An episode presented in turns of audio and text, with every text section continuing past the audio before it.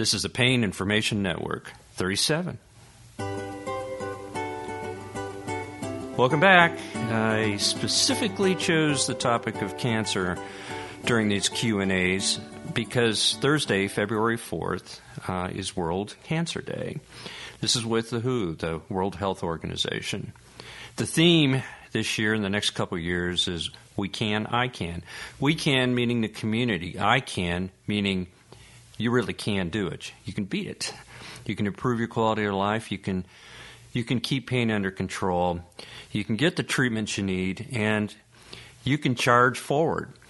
So, some of the statistics at the websites, um, some are a little a little questionable, but some are pretty accurate. And I'm going with what I think are the most accurate numbers. Almost 15 million Americans have or have had some type of cancer, and they're alive today. So this concept of cure is there. 1.6 million people are diagnosed yearly. Now, this broad spectrum of cancer can be something from as benign as a basal cell carcinoma to something that is far more aggressive or malignant uh, that we have to actually do surgery on, uh, sometimes such as breast cancer, um, colon cancer, and the like. So we threw up the concept of the C word because that's sometimes what people only hear. They hear cancer, but they don't understand that we're not only making progress, we are making potential cures. The five year survival rate for all U.S. cancers uh, that were diagnosed between 2005 and 2011 is about 67%. That's really that's good. It's up almost 20% from 1977. Globally, 14 million people are diagnosed with cancer every year. a little bit of housekeeping. Yesterday, I'm a proud American physician. I feel very humbled to be a physician and take care of great people. I, I look forward to getting out of bed every day. I, I made it sound like um, America is the only place that uh, treats cancer and cancer pain. That's not true. we, of course, uh, respect the, the, entire worldwide effort through the WHO and others to, um, like a laser, get into this uh, focused uh, cure uh, for as many cancers as we can, as fast as we can. There's over 200 kinds of cancer. Uh, there's a whole spectrum of cancer. There's uh, from the benign that really don't uh, progress uh, very far, and they they're very slow growers to the malignant ones that that travel and go to different parts of the body. So to put it into perspective for pain, however, it, it, it is true that around 75, 80% uh, depends on where you get your information of the world can't even get decent pain control or any pain control for cancer. So we should feel lucky if we get that no matter where we live. And uh, the World Health Organization and the world in general is really beating the door down on cancer. You know, cancer is a word, it's not a sentence. Quoting Diamond. All right, one of the questions I had was uh, about clinical trials. Um, I brought up yesterday. I, I, don't, I can't. It really bothers me when somebody says to me, "Are you treating me like a guinea pig?" No, I'm not treating you like a guinea pig. So I'm going to drill into this question about clinical trials and what they are. No, it doesn't really have a lot to do with pain, but it has a lot to do with the philosophy of treating pain because we have to try things and we have to add uh, different medications on top of other medications, and everybody's different, right? We're all snowflakes. To answer questions about what works and what doesn't work. That's what a clinical trial does. It answers questions about an intervention. An intervention might be a treatment protocol, it might be different medications, uh, combinations of medications and surgery, combinations of medications and um, uh, comparing them against other medications and their combinations. Because what we want to see in a clinical trial, uh, which, by the way, they're very expensive, is something better than what we've got. So, they require a careful study design because this defines validity and reproducibility. What use, what usefulness is a treatment if you can't reproduce it? And they also measure the side effects and safety. Again, what is the value of a treatment if a lot of people have tremendous side effects or even potentially have fatal side effects? We don't want that. We want a controllable situation that's reliable, has validity, and reproducibility.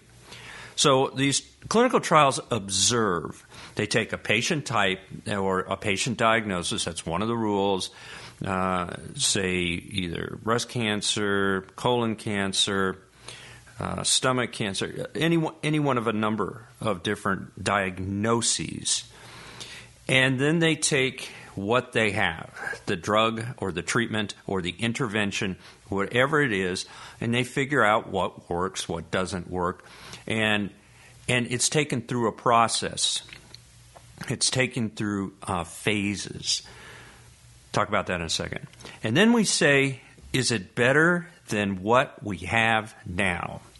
So it requires a protocol to look at that.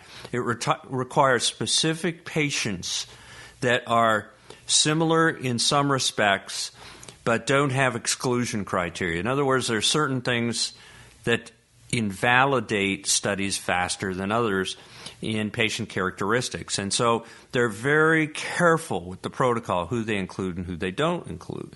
And that's not discriminatory. That's trying to get to the answer of validity and reproducibility in a patient uh, population.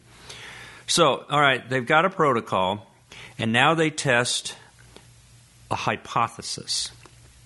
And we all remember from high school hypothesis. Um, what is a hypothesis? Well, there's a, a, lot of different explanations, but simply, it is an explanation for an effect.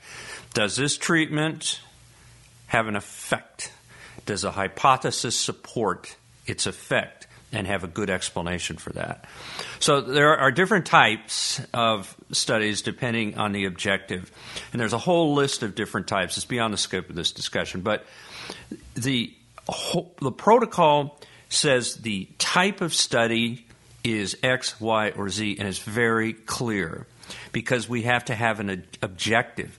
Our objective is what? Either improving life expectancy, curative, or blunting progression of, uh, say, a tumor. And when people are looking at pretty advanced uh, uh, tumors or types of cancer, and they get put in these protocols, uh, these clinical trials, um, and they can actually see prolonged life from this clinical trial. Well, guess what? It might just lead them into another clinical trial that was just developed that can take life or treatment further. That's the idea. Okay, there there are different types depending on the objective. Remember that. You're not a guinea pig. It's just a, a clear definition defined by protocol testing a hypothesis. They all require informed consent. You got to know what's what you're getting into. Some of them you may actually get the drug, some you may not. Uh, some studies are actually even stopped if it looks like the drug or protocol is so effective that it's uh, taking the other side, the placebo control or uh, the uh, group that is not getting the actual treatment, and they got to get a treatment. So let's let's get this thing stopped, and let's get on with uh, getting everybody treated. So that can happen too. Informed consent um, is something that uh, is understood by both sides. So it's a communication tool that we know the risk, complications, and options. We know that. Uh, you know, you can opt in, opt out, and uh, informed consent is a tool to actually uh, communicate um, what we're what we're doing and what we expect, and the hopeful outcome.